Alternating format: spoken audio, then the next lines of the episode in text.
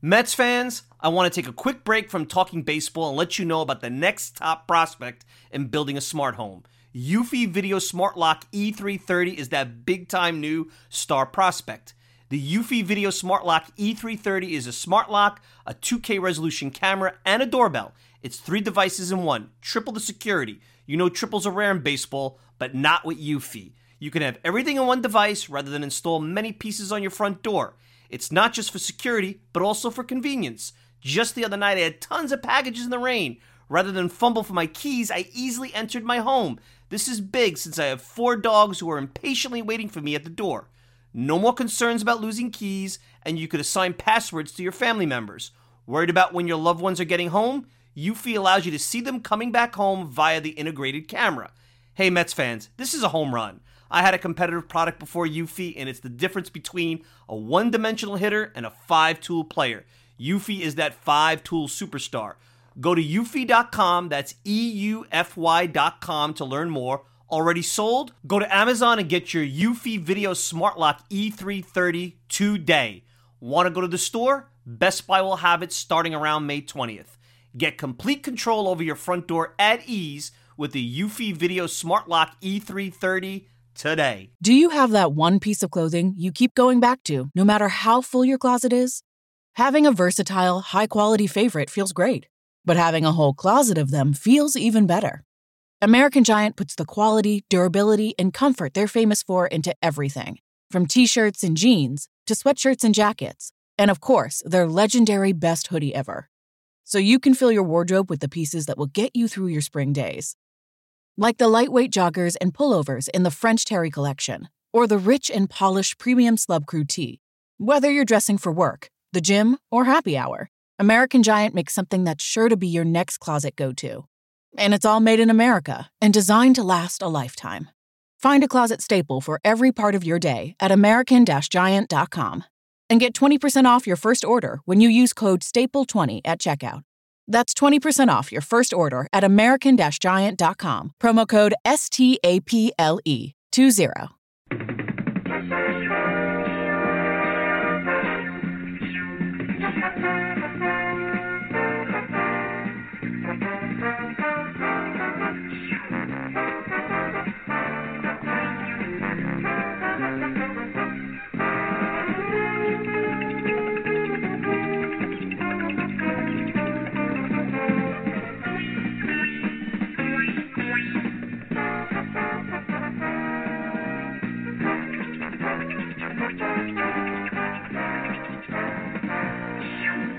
It's another edition of the Talking Mets podcast here on this Sunday, May the 28th, 2017. Of course, I'm your host, Mike Silva here.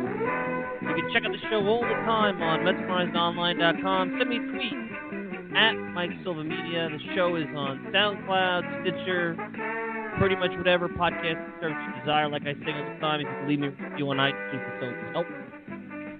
And uh, away we go here on this Memorial Day weekend. Hope everybody enjoyed what little good weather we've had. Not great. It's not supposed to be great tomorrow, and who knows if there'll be a ball game because uh, after tonight's ESPN game, the Mets will be returning home to New York. So we'll keep an eye on the weather, and it may not be a very great Memorial Day for baseball.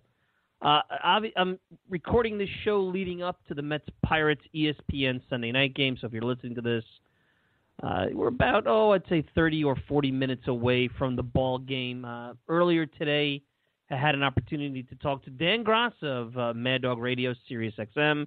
You've also probably heard Dan on ESPN, uh, SNY, Loudmouths. Uh, Dan, uh, been following him for a while. He does great work over at Sirius. He's starting to expand a little bit into the New York market. And he's what I call one of those radio utility guys one of those media utility guys, a little bit of everything. And uh, he just got off the air earlier this morning at 11 o'clock. And uh, Dan and I spoke uh, as he was still at the uh, uh, Sirius Studios and talked a little baseball. So you'll hear that in just a few minutes. And we go around the league, get his thoughts on the Mets and, and everything that's going on. So hope you enjoy that. And uh, Dan, a new guest, a, a new voice on the podcast, and that's what I try to do. Try to bring some new voices throughout the season. Uh, obviously, bring back more of the mainstays and some of the popular voices, but every uh, so often, more often than not, I like to mix it up and get a different voice because I think that's what makes this unique and different and what makes it fun.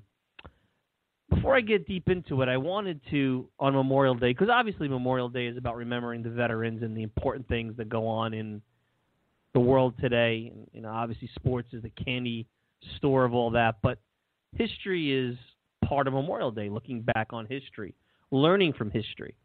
And sports, a lot of ways, is the same.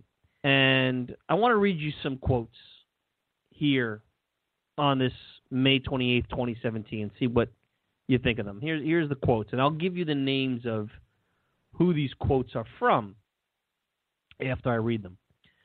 I felt our ball club was underachieving. The time came to head in a new direction. I talked to the team about underachieving and having fire in the belly. I want this team to focus on winning because winning is what it's all about. That's one quote right here. The rules have been there. Here's another quote. The rules have been there. What Buddy's going to do is what the government would call a strict interpretation of the rules. I think he's really going to hold the curfew. There's going to be no more golf and no more playing cards. There'll be tightening of the reins on the field, off the field, everywhere. We had our differences. but We all respected him. I feel us not playing well let him down. He gave us room to succeed, and we didn't do that. And then the final quote I have it got to the point where something had to happen. I hate to say it, but things had gotten a little stale around here. Oh, there's one more. If you're not playing well, you can't take four or five guys and trade them. The manager has to go. Those quotes are from Frank Cashen, Ron Darling, Frank Viola, and Dwight Gooden. On it was published in the New York Times by Jack Curry on May 30th, 1990. That was when Davey Johnson was fired.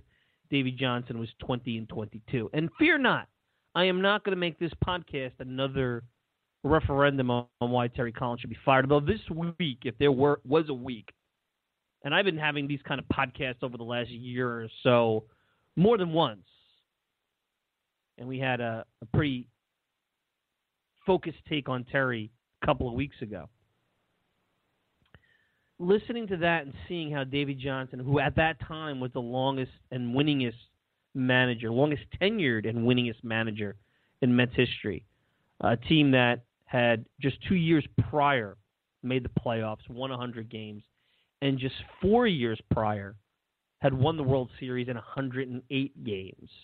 And from 1984 to that point was one of the winningest teams in baseball and averaged 90 plus wins a year to hear those quotes and then fast forward, and I'm not even going to fast forward to 2008 when Willie Randolph and Rick Peterson were dismissed, one game under 500, two years, less than two years after getting to Game Seven of the NLCS and winning 97 games. Something, by the way, the 97 wins that this group of Mets has not done. The 100 wins this group of Mets has not done.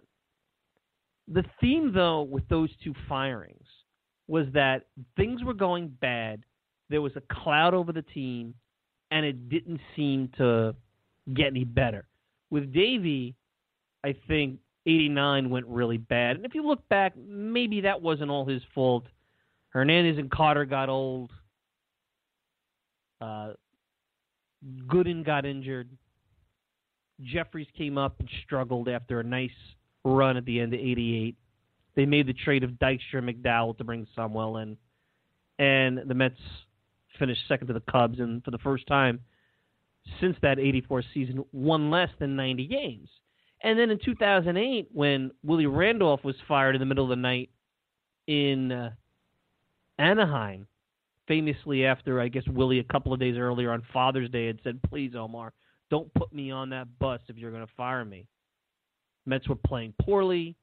They were still suffering from the stench of the 2007 collapse. And after Omar said to Willie, Yeah, you're good, you're fine, uh, that happened.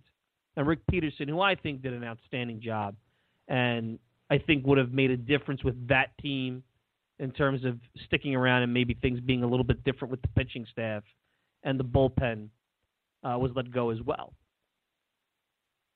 So when you, you go back in history on this Memorial Day weekend and you see those two scenarios, you say to yourself, well, at 20 and 27, what's really different here with this Mets team? Well, the, the first big difference is, is that Fred Wilpon, even though he was in charge both times, I do not think had the didn't maybe have the control or say in 1990 that he has today, certainly. And I'm not sure that Fred had the affinity, so it seems anyway, for Willie Randolph that for whatever reason he has for Terry Collins. And that is a bit perplexing. I'm sure, you know, Terry seems to be a nice guy, a, good organizational guy, someone who spent his life dedicated to baseball. There's something to be said for that. There's there's no reason for that to be a Teflon on his job security. But I digress because if the owner wants it, it's going to happen.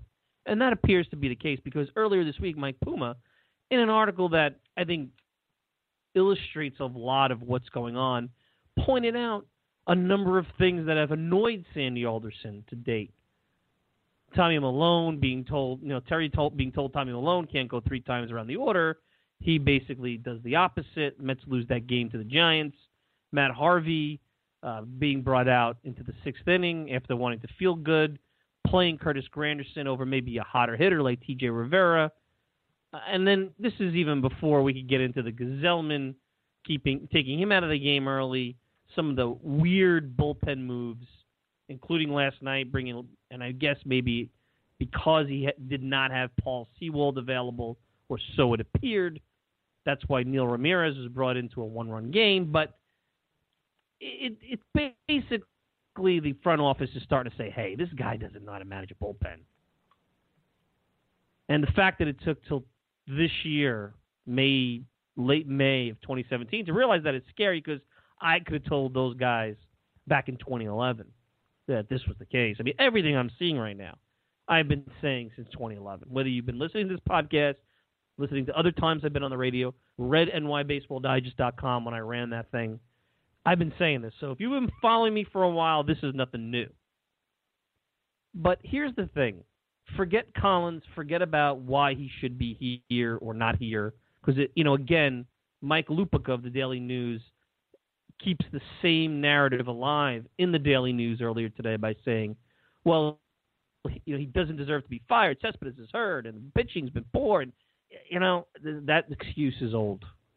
There's plenty of horses here. And Sandy Alderson has said it himself for the Mets to be better than 20 and 27. And I could point to moves on the field, strategic in-game moves, which I'm not going to get into because I've talked about it, and I don't want to again make this podcast about that because you've heard that already.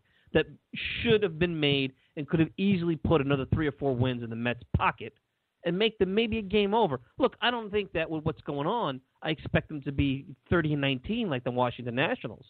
I'm not saying that's the difference between the Mets and the Nats is Terry Collins, but it's certainly three, four, five games I could point to. That's certainly fair in saying the Mets could be better in that sense.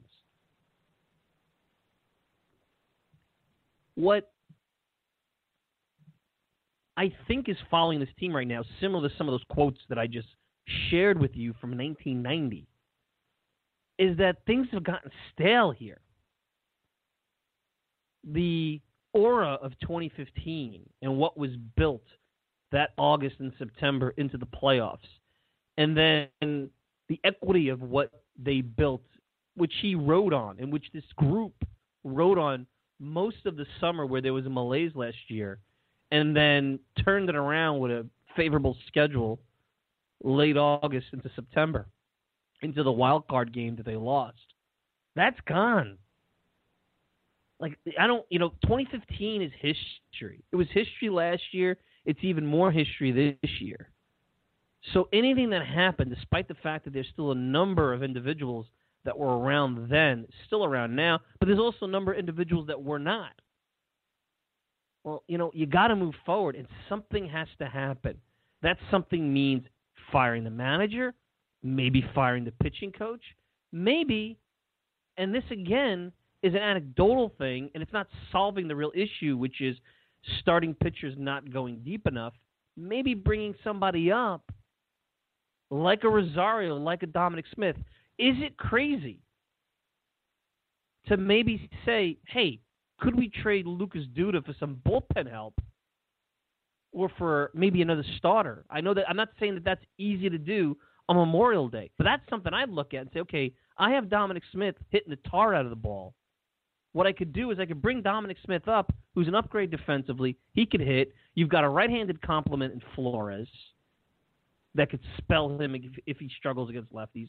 You trade Duda for some arm, for some bullpen or, or starting pitching help, maybe, maybe a bullpen arm, and maybe that's a move you make because now you get the kid Rosario, uh, the kid Dominic Smith up, and then maybe at the same t- time you bring Rosario up, and you turn Reyes kind of into a super sub, or maybe Cabrera becomes more of a of a backup.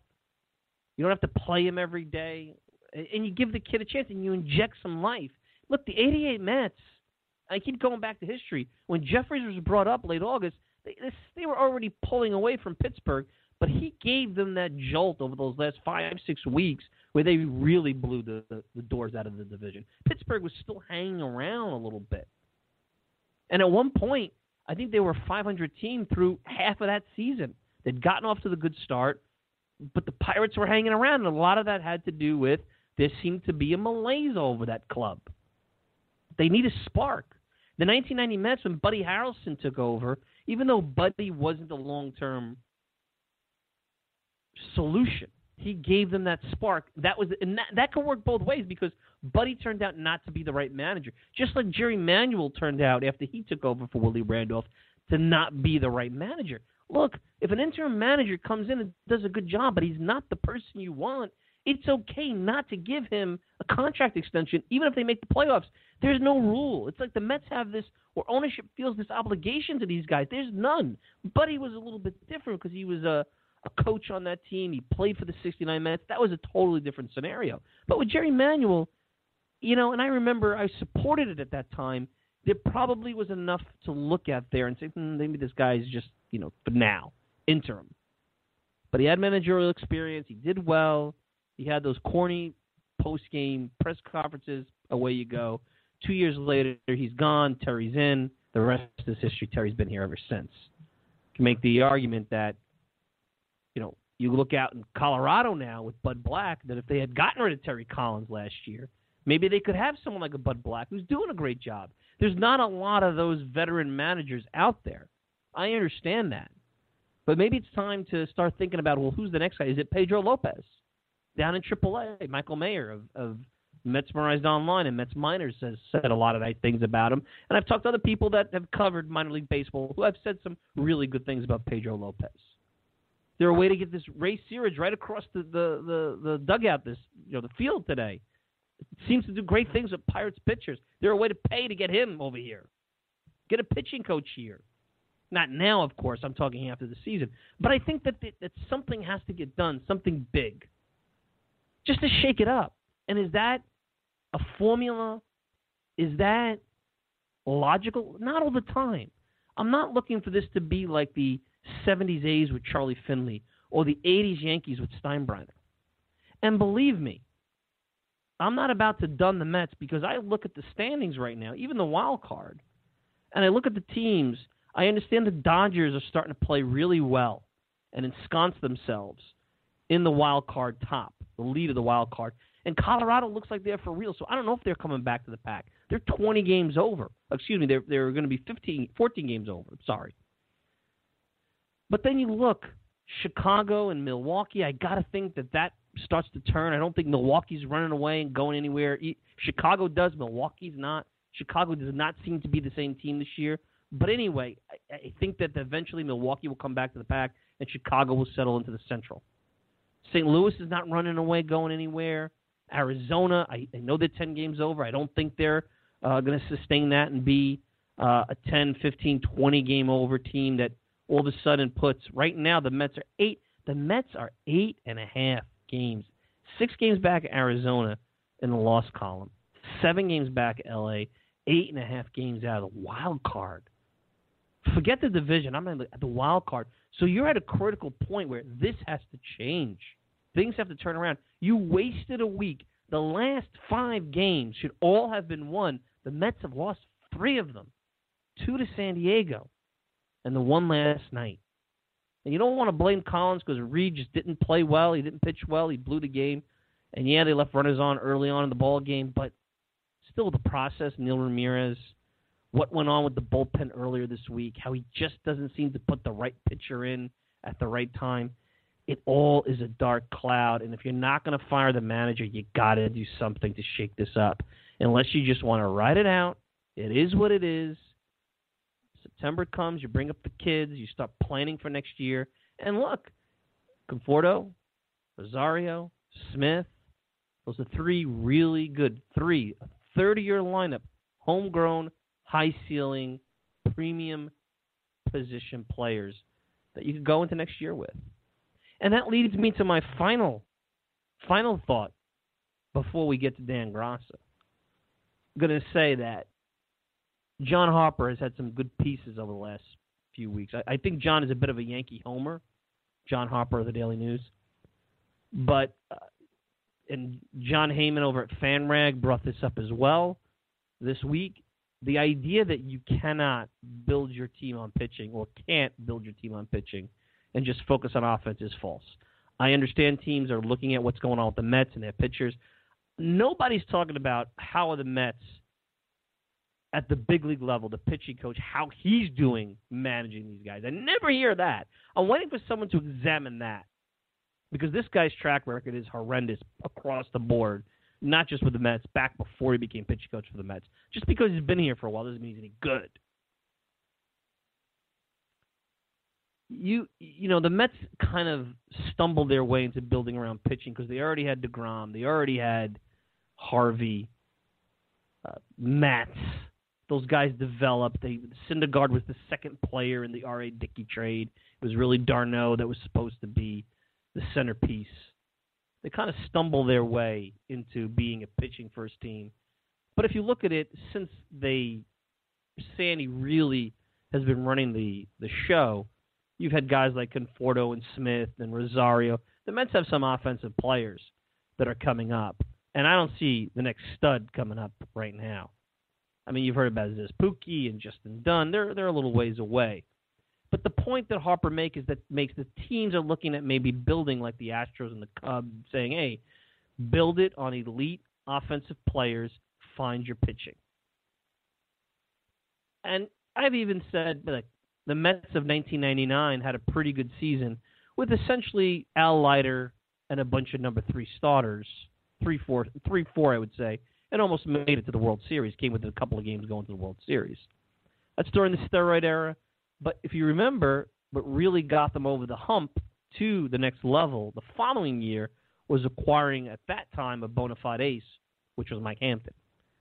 And you can acquire those guys, but you're going to have to give something up for them, or you're going to have to pay.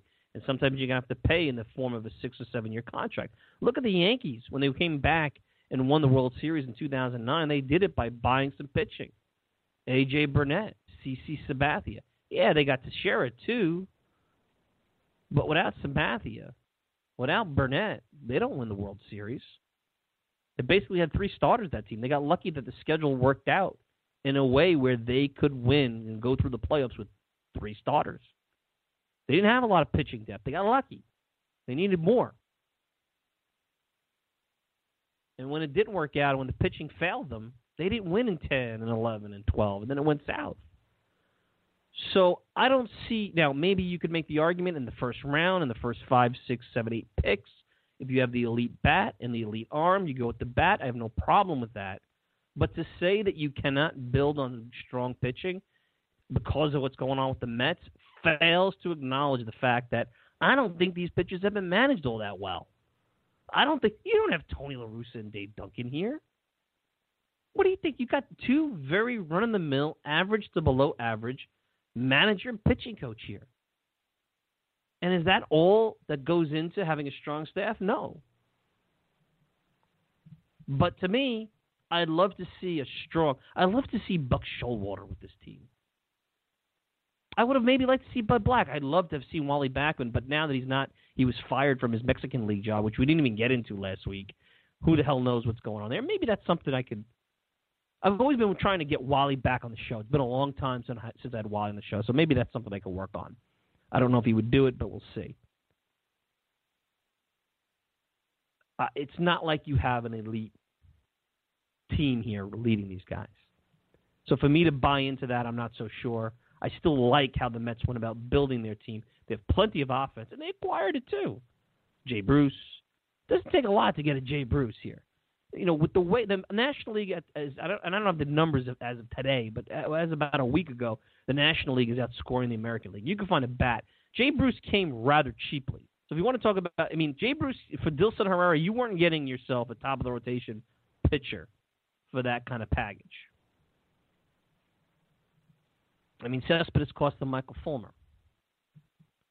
That happened. Cespedes was an elite player, and they also had the Mets in a position where,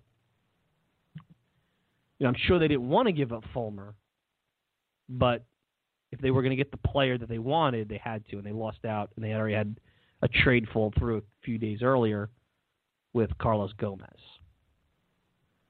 So sometimes, you know, it does cost you for the, the hitter, but at the very least, it's going to cost you that plus for the elite pitcher, in my opinion. So I don't believe that you should just change your philosophy. Strong pitching, strong pitching, strong up the middle defense with good hitting is what makes a good team. You don't just have to have a bunch of bashers out there.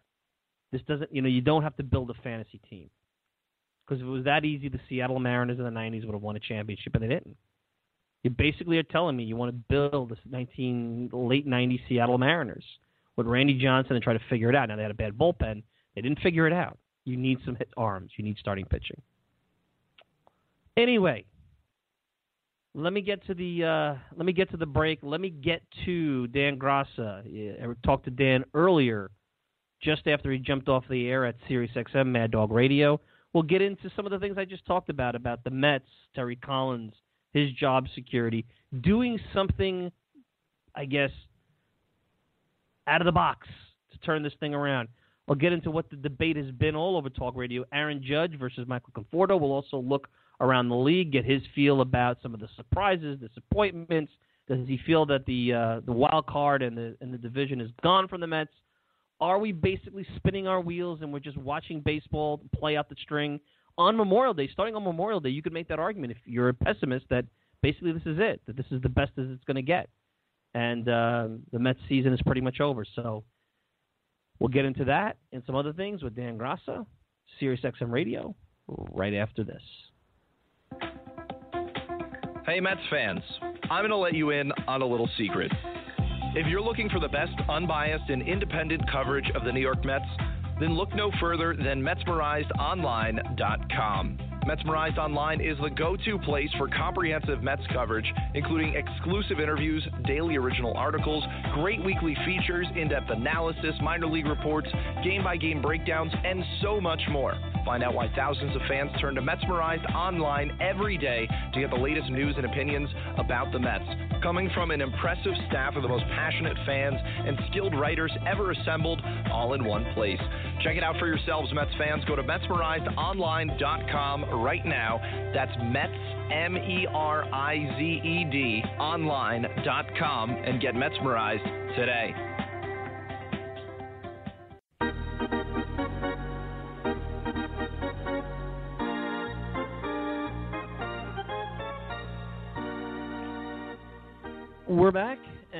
I said earlier, joining us, uh, you probably have heard him on uh, Mad Dog Radio, maybe on ESPN, uh, SNY, somewhere. Uh, Dan Graca at Dan Graca on Twitter. Uh, Dan, uh, happy Sunday, happy Memorial Day.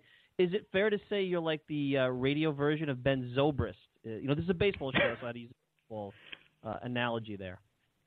Uh, Ben Zobrist, I think that's a pretty good place to start. As long as the checks keep coming in like Ben Zobrist gets, I have no complaints about that. And I'll tell you, you actually got the organist up bright and early this morning to play into break. I like that. I like the accompaniment.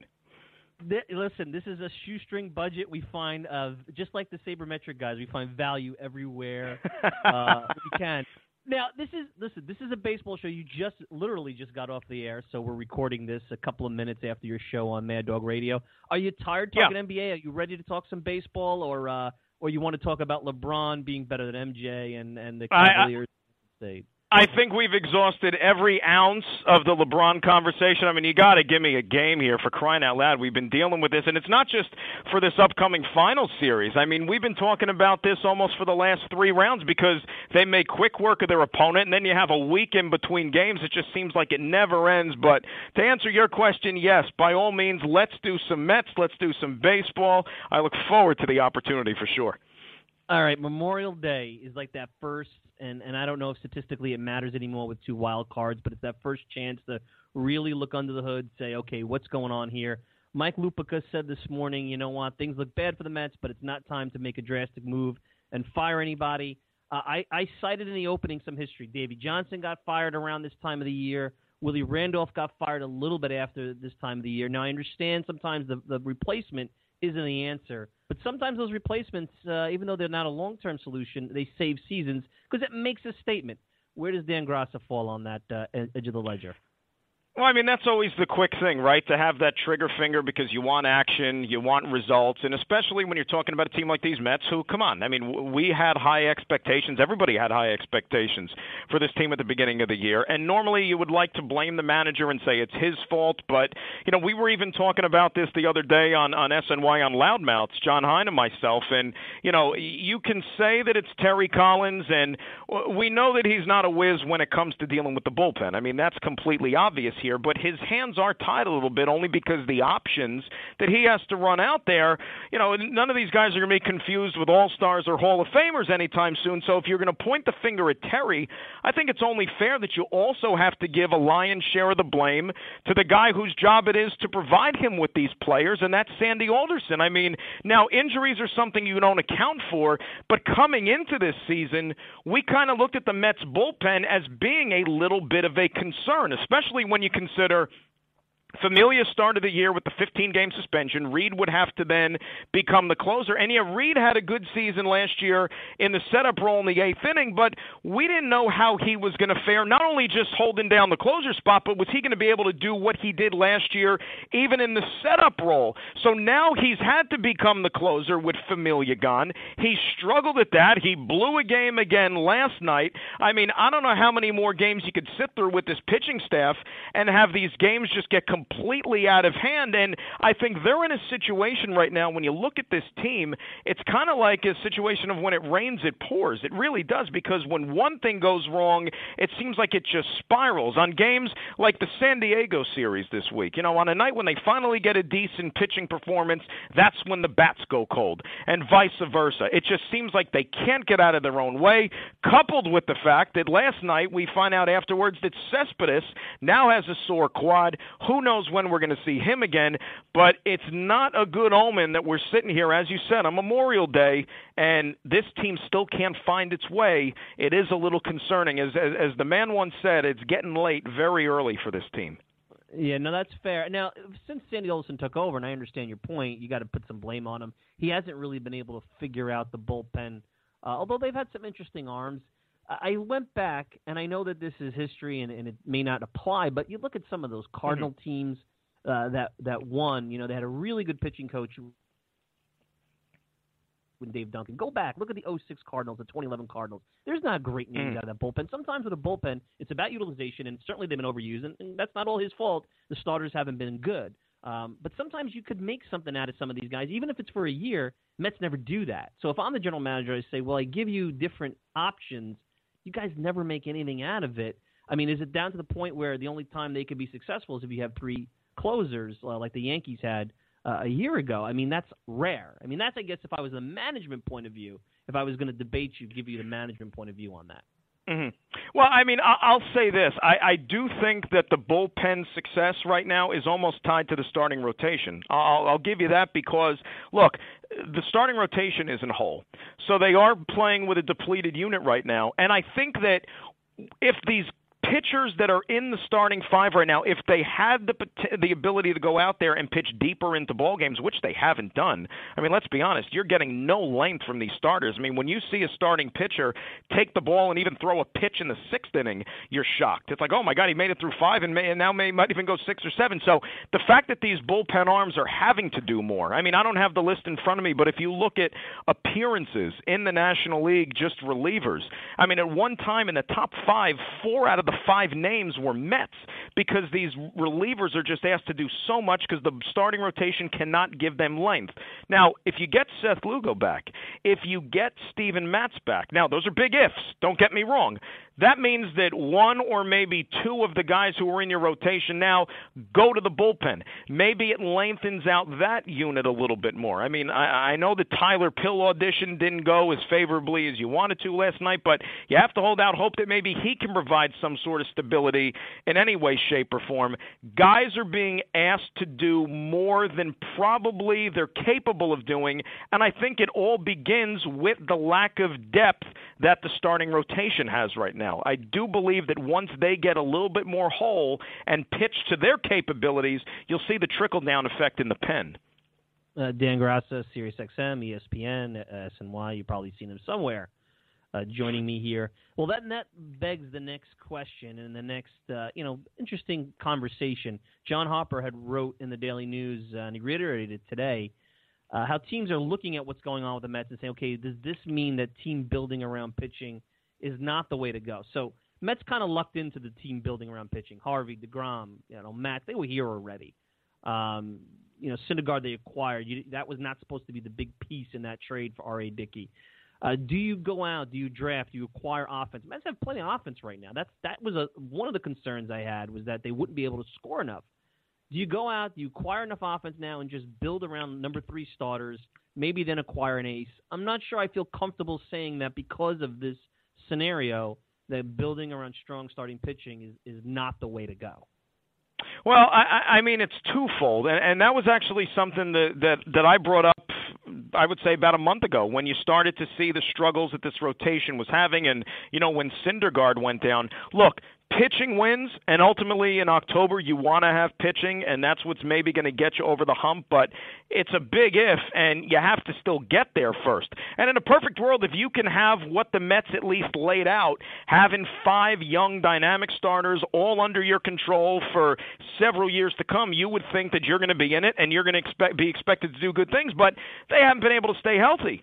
And on the flip side, you look at a team like the Chicago Cubs, who the jewels of their organization are all position players. They're young position players up and down the lineup, and they have, you know, a nice rotation. They paid a lot of money for Lester. You know, Arrieta's going to be a free agent, but, you know, it's not as dynamic a rotation as you would think for a world championship club. The Houston Astros, the same thing. I mean, Dallas Keuchel is an ace, and he's pitching outstanding. Lance McCullers a good arm, but the strength of that team is all the young dynamic talent they have through the lineup. And even our buddies across town there, the New York Yankees. I mean, they're starting starting rotation is anything to write home about, but all you hear about is Gary Sanchez and Aaron Judge and, you know, the Gleyber Torres in the minor leagues and the Clint Frazier's and the other young players they have this day and age in baseball and the fact that nobody, I don't care who you are, Mike, right? Nobody seems to have a hand on these injuries and why these pitchers seem to be going down more so than they ever did before. I think certainly you have to give serious consideration to look more towards building in terms of bats as opposed to the arms. And you, listen, you're close with both these teams. You have Dominic Smith and Amed Rosario who are hitting very, I mean, I know it's Vegas, but you know when there's a good player in Vegas, they hit at another level. You uh, you mentioned Torres with the Yankees and Scranton now. They have Gary Sanchez. They have Judge. You have an interesting New York dynamic here where at the same time, young players, when you add Conforto into it and, and, and, and compare all that, you have very young, you know, high upside, healthy, marketable position players that at the same time could maybe respark that rivalry. I was talking about that a couple of weeks ago, how with, I think it was with Mike Vaccaro you know, the Subway Series hasn't been the same. So to your point, uh, there might be some fun here later on in the season with, you know, position player A versus position, position player B, and and obviously fill some radio time in the summer. That's for sure. When was the last time you talk about them? And, and look, the Mets. I know that they only have two World Championships, and their history does not equate to what the Yankees have accomplished. But you look at the Mets. I mean, this is an organization which is, you know, the, the, their claim to fame, or at least their high watermarks, have been pitching, right? I mean, from Tom Seaver, Jerry Koosman, even Nolan Ryan, right? And he didn't last long with the Mets, but you know, down to those teams in the '80s with the Goodens and and on and on and on. And you know, when was the last time they had a dynamic, homegrown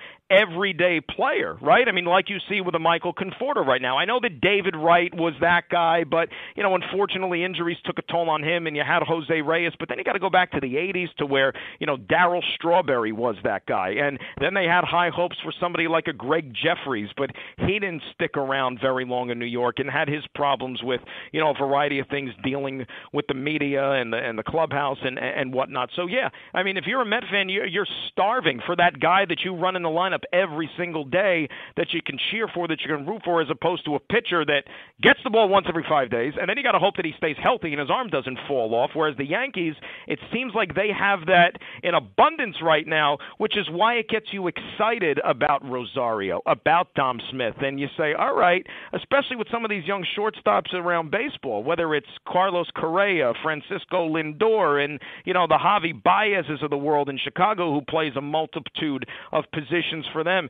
You start salivating a little bit as a Met fan because the pitching is not where it is. You don't know if and when these guys are ever going to be able to fulfill that promise. Give me the bats. Give me these guys that can hopefully can provide at least some day in day out contribution for you.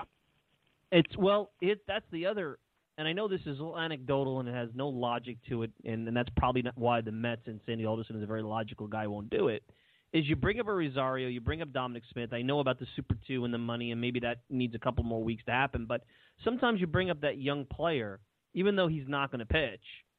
You got to turn the narrative around. There just seems to be a dark cloud right now hovering over this team for whatever reason. And I'm just trying to figure out, you know, these are all Hail Mary options. Which one of these? Mm-hmm. Firing somebody, firing a pitching coach, bringing up a, a, a young player. I know this is silly and this is against what the modern thinking is, but these are things that mm-hmm. have happened in the past and have worked. I mean, look at the 99 Mets. They fired coaches, and maybe that's a coincidence, but it shook that team up, and, and they almost went to the World Series. Right, the massacre at Yankee Stadium, right, where they fired, you know, Tom Robson and and along with the pitching coach, and then Dave Wallace took over, and uh, Mickey Brantley, you know, Steve Phillips went in there and started uh, wielding the hammer and got rid of a lot of Bobby's coaches. But I, I mean, look, that's one way you can do it. You mentioned bringing a guy up to just maybe spark plug the clubhouse, spark plug the team. I mean, think about the impact, and it's a different position. But you know, when Buster Posey got called up, you know, back in 2010 with the San Francisco Giants, and that team went on and won a World Series, and he was one of you know the key components. And we've seen a lot of guys since then, you know, get called up from the minor leagues for respective clubs just just to provide a little bit of energy and a little bit of life. And that's why we keep talking about Rosario and Dom Smith. And, and I think, look, Rosario is the guy who's ahead of Smith in the pecking order, and so if they are going to make a move, he is likely to be the guy. And I still believe that at some point this summer, it might not be in the next two weeks, but I'm pretty confident that at some point over the next couple of months, we are going to see Amed Rosario up in Queens. And that could be either out of necessity because you have a position to fill due to injury, you just need to inject a little bit of lifeblood into the lineup. I would be stunned if he is not a New York Met by the time September gets here for sure. Agreed 100%. Dan Graca uh, with me at Dan Graca. You've seen him on multiple outlets, uh, SNY, ESPN. Uh, just just recently, a couple of you know about ten minutes ago, got off the air at Mad Dog Radio. All right, seven scouts said Conforto, seven scouts said Judge, and a piece in the Daily News We'll make Dan Graca break that tie for fun here. Uh, do you take Aaron Judge or Conforto if you're drafting for real baseball, not your fantasy team? Michael Conforto. I, I would go with him, and a couple of reasons why. Number one, uh, this is a guy who already on the big stage has delivered. And who it was two years ago, but the guy did hit two home runs in a World Series game. You know, that's not a fluke. That's not an accident. So the guy has proven already that he can get it done in big spots. We haven't seen Aaron Judge there yet. And I know that we like to make a big deal about what guys do in the playoffs and this and that, but again, that's something you can't take away from Conforto. He has done it. Aaron Judge has not done it yet. Aaron Judge when he came up last year was a strikeout machine. He struck out half as many times as he went up to the to, to into that batter's box which is a problem. Now, he's adjusted to that a little bit here, and he's gone through his rocky moments. It wasn't always smooth sailing, so he's proven that he could adjust from maybe a temporary slump or a temporary drought. Michael Conforto last year – Okay, he was abysmal. He was miserable. After that April where he got off to that really good start, he ultimately got sent down to the minor leagues. So uh, he proved to you that in the off season he worked hard, he made the adjustments, and now he's come back in 2017 like an all-star and a guy who looks like you know one day could win a batting title. That's how impressive it is. I haven't seen Aaron Judge sustain those droughts for that long. So I don't know if he's going to be able to make the permanent adjustments yet. Both of these guys have proven that they're both maybe a little bit more adept defensively than maybe scouts gave him credit for. I mean, Aaron Judge, a guy who's six seven, you don't expect him to fly around out there in right field like he did already, making some catches like the one he made uh, the, just the other day, going back on the ball, which was amazing in the gap. And Conforto, we know that was his one glaring weakness. Scouts said his arm, and you know, defensively, and he's proven that he is very, very skilled in that department as well. Both look like they're going to have really good careers, but if you ask me to pick one, I'm going to go with the uh, the sweet swinging lefty out there in Queens. 100% agree. It had nothing to do with him being a Met. I, I agree with everything you said on there. No, none of that. Never. No, I tell you, the adjustments you have to make. I remember talking to, actually, ironically, I remember talking to Mickey Brantley years after um, he had been a Mets coach and, and he was in the minor league system, and we were talking about Reyes and Wright and Lastings Milledge, if you can remember. And he never oh, felt oh boy. that Lastings Milledge, he never felt that Lastings Milledge was going to be able to make the adjustments after the pitchers figured him out that Wright and Reyes had to do when they brought up were brought up. And I remember using that information and, and using that against people who love Lasting Milledge. And look at what happened. The guy's right. It's the adjustment. You said it with Judge. Give me the slump. He had it last year. I understand he's made a great improvement, but they're going to figure him out, and he's going to go through a, a two for 22 slump. The question is, how do you react to that, and how do you adjust to that? And until you have a full season, maybe a season and a half, you're really not going to know. And and that's a part where a, a lot of fans and a lot of pundits they forget about that. You forget about that. And the other thing, too, is if you just want to go by a small sample of 2017, remember, the Mets were dealing with all these injuries, and at that time weren't really doing a lot offensively. And when you are an op- when you're an opponent and you're looking at that Met lineup, you know Conforto was one of the guys that was actually producing. So why would you pitch to him? You know, you pitch around him and let one of these other guys, you know, who weren't swinging the bat too well, you know, go after a Curtis Granderson or something like that. Whereas you know the Yankees were putting up a lot of offensive numbers and still are, and were swinging the bats well. So it wasn't just Aaron Judge. You had other guys in that lineup that possibly you had to contend contend with. So Conforto just stood out in a lot of you know guys that weren't exactly overwhelming when it came to production so far, which to me makes his start to this season even that much more impressive. Uh, as we wrap up here, let's go around the league real quick. Uh, there's three teams I look at surprises in the National League: Colorado, Milwaukee, Arizona. I think Colorado has some stick to itiveness. I don't know if that's a word, but I'll use it. Uh, Sounds good. Especially when they play in that ballpark, the offense goes back to what we talked about with offense and what have you. The pitching seems to, seems to be a little bit better. The good news to me, if I'm the Mets and I'm seven games under here, Memorial Day weekend, maybe less after the, the Pittsburgh game tonight. Uh, I don't know if Arizona is going to be 11 games over or play at that level. Um, you know, obviously the Cubs haven't taken off yet. I think Milwaukee will fall back. The Cardinals, to me, are not going to take off so, uh, you know, when it comes to a wild card, because I'm pretty much ready to say that division is gone. I think it'd be hard for them with how messed up they are to, to, to you know, even with Washington's bullpen, make a run. I right. think they have a second wild card run in them at some point, but they really got to. They, they they had about three weeks where they need to get to 500, and they got a tough road trip coming up. So this week hurt. This week hurt a lot, but I still it, think hurt. they're going to be in the mix. I think they're going to be in the mix in some capacity.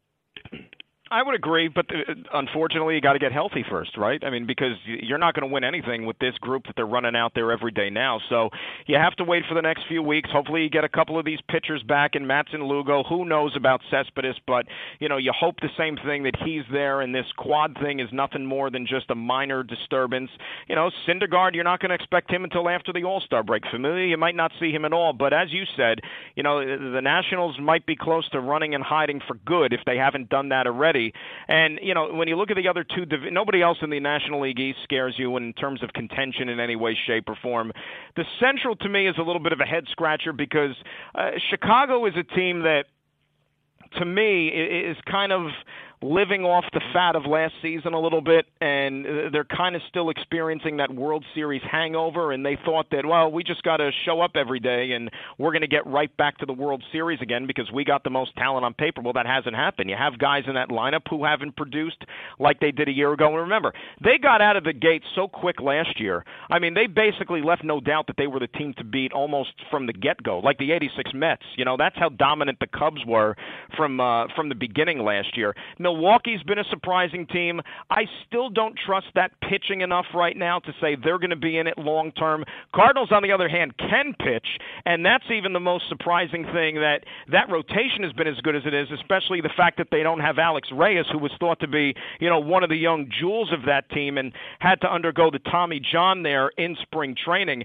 National League West, I will say, I do think the Colorado Rockies are for real. I'm a big Bud Black fan, always have been, like him personally, and I think he's you know a lot better manager than he was given credit for, especially during those years with small market San Diego. Because the thing about the Rockies is this: yes, you know about Coors Field and the home field advantage they have there and the numbers and all that other stuff, but it's a little bit different story this year. If you look at the splits, this team is just as good, if not better, on the road. They got the best road record in baseball. So they're just as good away from Colorado as they are even at home. So now if they can add that to the already impressive dominance that they have at home, uh, I mean, they really are a team that you have to watch out for. Arizona's dangerous, although again, same thing. I don't know if they have it in them to stay in it all throughout the course of the season. And then you have the Dodgers, who the last couple of nights have silenced the Chicago Cubs with Alex Wood and Brandon McCarthy. And oh, by the way, they got Clayton Kershaw staring them in the face later this afternoon. So that could be a weekend from hell for the defending world champs. I would look to the National League West as being the bugaboo if you're the Mets and trying to size up can they get back to the postseason as a wild card because that NL West, I think, is a little bit better than maybe people gave it at the beginning of the season. I, agree 100%. Uh, last thing, the American League, Minnesota certainly a surprise. I don't see that continuing uh, with Cleveland and, and obviously Detroit in that division. Uh, I think that they would, you know, they're going to fade back. Although they've they've certainly got some uh, interesting performances year to date. Uh, other than that, the real surprise, other than Minnesota, is the Yankees. And and I always thought the Yankees would be a little bit better. They weren't a, a 71-72 win team, um, 85 wins, and I still kind of fall into that. I think the pitching will certainly. I mean, the offense. There's a few guys, Matt Holliday, Starlin Castro, still playing, in my opinion, a little bit above their heads. Uh, I think Judge will come a little bit back down to earth, but even with them coming back down to earth, it'll still be a solid offense. And uh, maybe Boston, Baltimore, and certainly Toronto aren't as good as as we thought out there. I wouldn't close the door yet on that division. I mean, it's say for Tampa Bay, okay? I don't think we have to worry about Tampa because I'll start from the bottom. I mean, when you look at Toronto, and they've gotten off to a brutal start. I mean, Toronto now is is getting healthier. All right, they got their all-star left side of the infield back finally, in Tulowitzki and Josh Donaldson. They've won five games in a row. Now, the issue that the Blue Jays have had in terms of health, where it's really hurt them, has been in the starting pitching department because you know Aaron Sanchez, who's you know last year was one of the best pitchers in baseball. That guy can't stay on the mound this year. He's got a finger issue that he, he just can't seem to get right. You know, same thing with with J.A. Happ, who's been on the shelf now for a while and who was very productive a season ago. There's a chance they could get him back here, maybe even in the next week. So little by little, the Blue Jays are getting healthier, and that is a very dangerous team that you're going to have to watch out for in that division. Boston is another team getting healthier little by little. They wanted to, you know, run John Farrell out of town, much like people are screaming here about Terry Collins. Up in Boston, it was worse about Farrell. You know, the first five, six weeks of the season, Boston, they wanted him out of town. Now they've won six in a row. David Price is making his season debut tomorrow. Now, we don't know what to expect from him, but Price is a guy that they're paying him a lot of money, and you know during the regular season he's quite capable. October's a different story, but Boston is a team I think that is finally going to get their act together and, and be a formidable foe in that American League East. Baltimore, I, I don't know what to tell you about the Orioles. I, I just think the Orioles prove that Buck Showalter really is one hell of a manager because on paper, I really don't think this team is that good to be quite honest with you. Offensively, they're special, but their pitching is just not really that talented. And Chris Tillman, who was the ace of their staff, you know, he's been on and off the shelf so far this year. Zach Britton, who should have won the American League Cy Young last year and was, was as close to an automatic as you could possibly have out of that bullpen, he's barely pitched for them this year. And he's on the shelf again. So the fact that Buck has this team playing winning baseball just is a testament to how good of a skipper he is there. And I don't know. They're in a slide right now. We'll see if they can snap out of it. But you know, it all comes back to the Yankees. They're taking advantage of it. Uh, the, the starting pitching still scares me a little bit. I don't know if they're going to have if they will go out and get another arm this year. I think they it would certainly help them, but. Uh, the Yankees have surprised. I did not think that we would be talking about a team here on Memorial Day that would have one of the best records in baseball using the final analogy of radio and baseball, you went you went three hours. You just did a three hour show. We were on this podcast about twenty minutes. That's you know that's not going five innings. You went you pushed yourself to the sixth or the seventh inning. And here's the bigger question: Will you be coming out of yeah. the bullpen on Memorial Day and pushing yourself even further to limits and doing anything that you want the listeners to know about not only Memorial Day but the rest of the week and so on and so forth? We we don't sleep. Sleep is for the weak. Memorial Day, we're uh, how about this? Memorial Day, we're doing a day night doubleheader, a, a good old day night double dip, separate separate admission doubleheader. We have uh, ESPN Radio uh, from 10 a to 1 p with uh, my buddy Willie Colon. We're gonna have some fun doing that, and then uh, Monday night we have our show on uh, MLB Network Radio, little MLB round trip action to recap your day, your Memorial Day in baseball. So uh, busy Monday. We never sleep. Can't sleep on the baseball. It's 162 games. There's a game every day. So plenty to talk about in that regard. No burgers, no fries for you, no barbecuing, just straight radio. Uh, well, that's I, I, you didn't. You got to get a break sometimes. When is when does the break you, happen? You didn't ask me about today. That's that's going to be today. I'm going to go home and indulge oh, plenty. Let's put it today? that way. No, that's it's that's going to be the, the we'll right, have the the barbecues and the food and all that stuff today. We will we will do it aplenty to say the least. All right. Well, you get going. You've been very generous with your time. Thank you, Dan. We'll do it again, and we'll be watching. All right. Take care, my friend. Michael, appreciate it. Be good. Go Mets. Take care. That's Dan Graca of uh, ESPN SNY uh, Mad Dog Radio, MLB Network Radio. You probably have heard him somewhere, and he does good work, and he's a good guy. And what he's doing in radio, the grind, uh, pretty much everywhere. I mean, again, I'm doing a little podcast once a week, and and that's my decision, and I've made that decision. I really admire somebody who is doing what he's doing because that's the way you make it in this business, with some hustle, but with some, uh, you know, understanding your your topics uh, really putting time to understand your topics, have some good debate, intelligent debate, not just trying to go out there and uh, you know try to be a star by uh, you know hijinks and and and you know having big names on, which are basically commercialized segments. Just really going out there and being a jack of all trades. Really, the, when you're a utility guy, I hate to get into a whole radio thing here, but when you're a utility guy in radio like Dan is, you, you eventually find your niche and you eventually get a starting job. I'll tell you that, and um, I'm sure we'll be hearing more uh, from Dan Graca as time goes on. All right, let's take a quick break. Final thoughts. You're listening to the Talking Mets podcast here on Memorial Day, leading up into the uh, Mets Pirates uh, ESPN game uh, tonight. Of course, you could check out the show all the time at MetsMerizedOnline.com. Send me a tweet at Mike Silva Media. Leave me a review on iTunes. You can check it out on SoundCloud, Blog Talk Radio, Stitcher. I'm pretty much everywhere. So if you can't find me, let me know, and I'll direct you and I'll get you there. We'll be back right after this. Hey, Mets fans, I'm going to let you in on a little secret. If you're looking for the best unbiased and independent coverage of the New York Mets, then look no further than MetsMerizedOnline.com. Metsmerized Online is the go to place for comprehensive Mets coverage, including exclusive interviews, daily original articles, great weekly features, in depth analysis, minor league reports, game by game breakdowns, and so much more. Find out why thousands of fans turn to Metsmerized Online every day to get the latest news and opinions about the Mets. Coming from an impressive staff of the most passionate fans and skilled writers ever assembled, all in one place. Check it out for yourselves, Mets fans. Go to MetsmerizedOnline.com right now. That's Mets, M E R I Z E D, online.com, and get mesmerized today.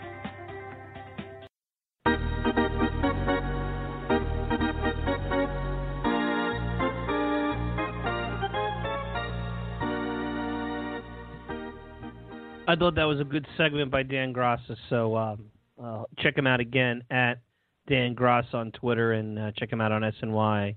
If you're around and you listen to this before uh, tomorrow morning, Memorial Day, check him out on uh, 98.7 ESPN Radio, which has actually got some good stuff.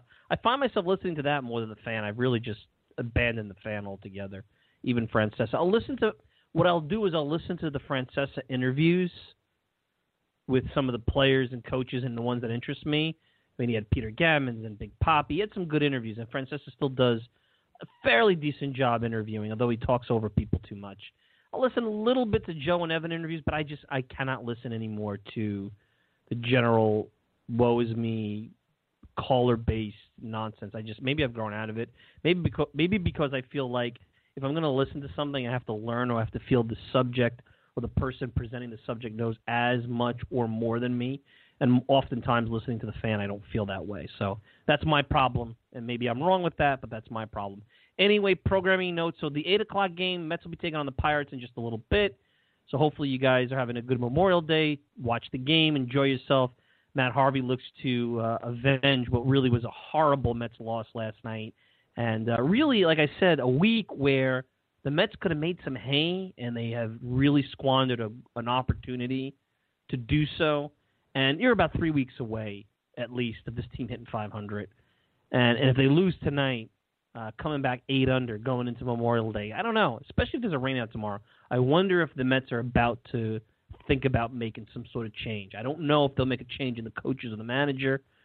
I, I, I, it seems like that's not in the DNA of the owner, the DNA of the GM. It's not an organizational type of move that right now is realistic. Maybe they'll make some kind of move in terms of of sparking the team. But even Rosario and, Smith with the Rule Five scenario, uh, not the Rule Five scenario, the uh, the Super Two uh, scenario. I think they would wait till they, they, they made sure they brought them up where control of that, that extra year of free agency before free agency was was there. So I, I do not think that that's on the horizon. Uh, as far as a programming note, it looks like the Mets are free and clear of any ESPN night games for quite a while. They do have a West Coast trip coming up in about a month, so that'll be a late start. So we'll be back to doing the podcast after, or basically publishing the podcast after the week of games, the slate of games has been done. If you look at Sunday as the last day of the week instead of the first day of the week, which I guess it all depends on how you look at that. So, anyway, um, had a lot of fun, and I know that it's a little odd still with the game to play this week doing the podcast, but I think we made a good uh, a good uh, show out of it. Hey, I want to thank uh, Dan Graca, SiriusXM. Check him out on Twitter at Dan Graca. Check him out also on SNY and ESPN 98.7. Of course, you can check me out all the time at MetsmerizedOnline.com send me a tweet at Mike Silva Media. Check out the show on iTunes, SoundCloud, Stitcher, Blog Talk Radio, pretty much whatever podcast service you desire. Leave me a review on iTunes. It helps a great deal. I'm your host, Mike Silva.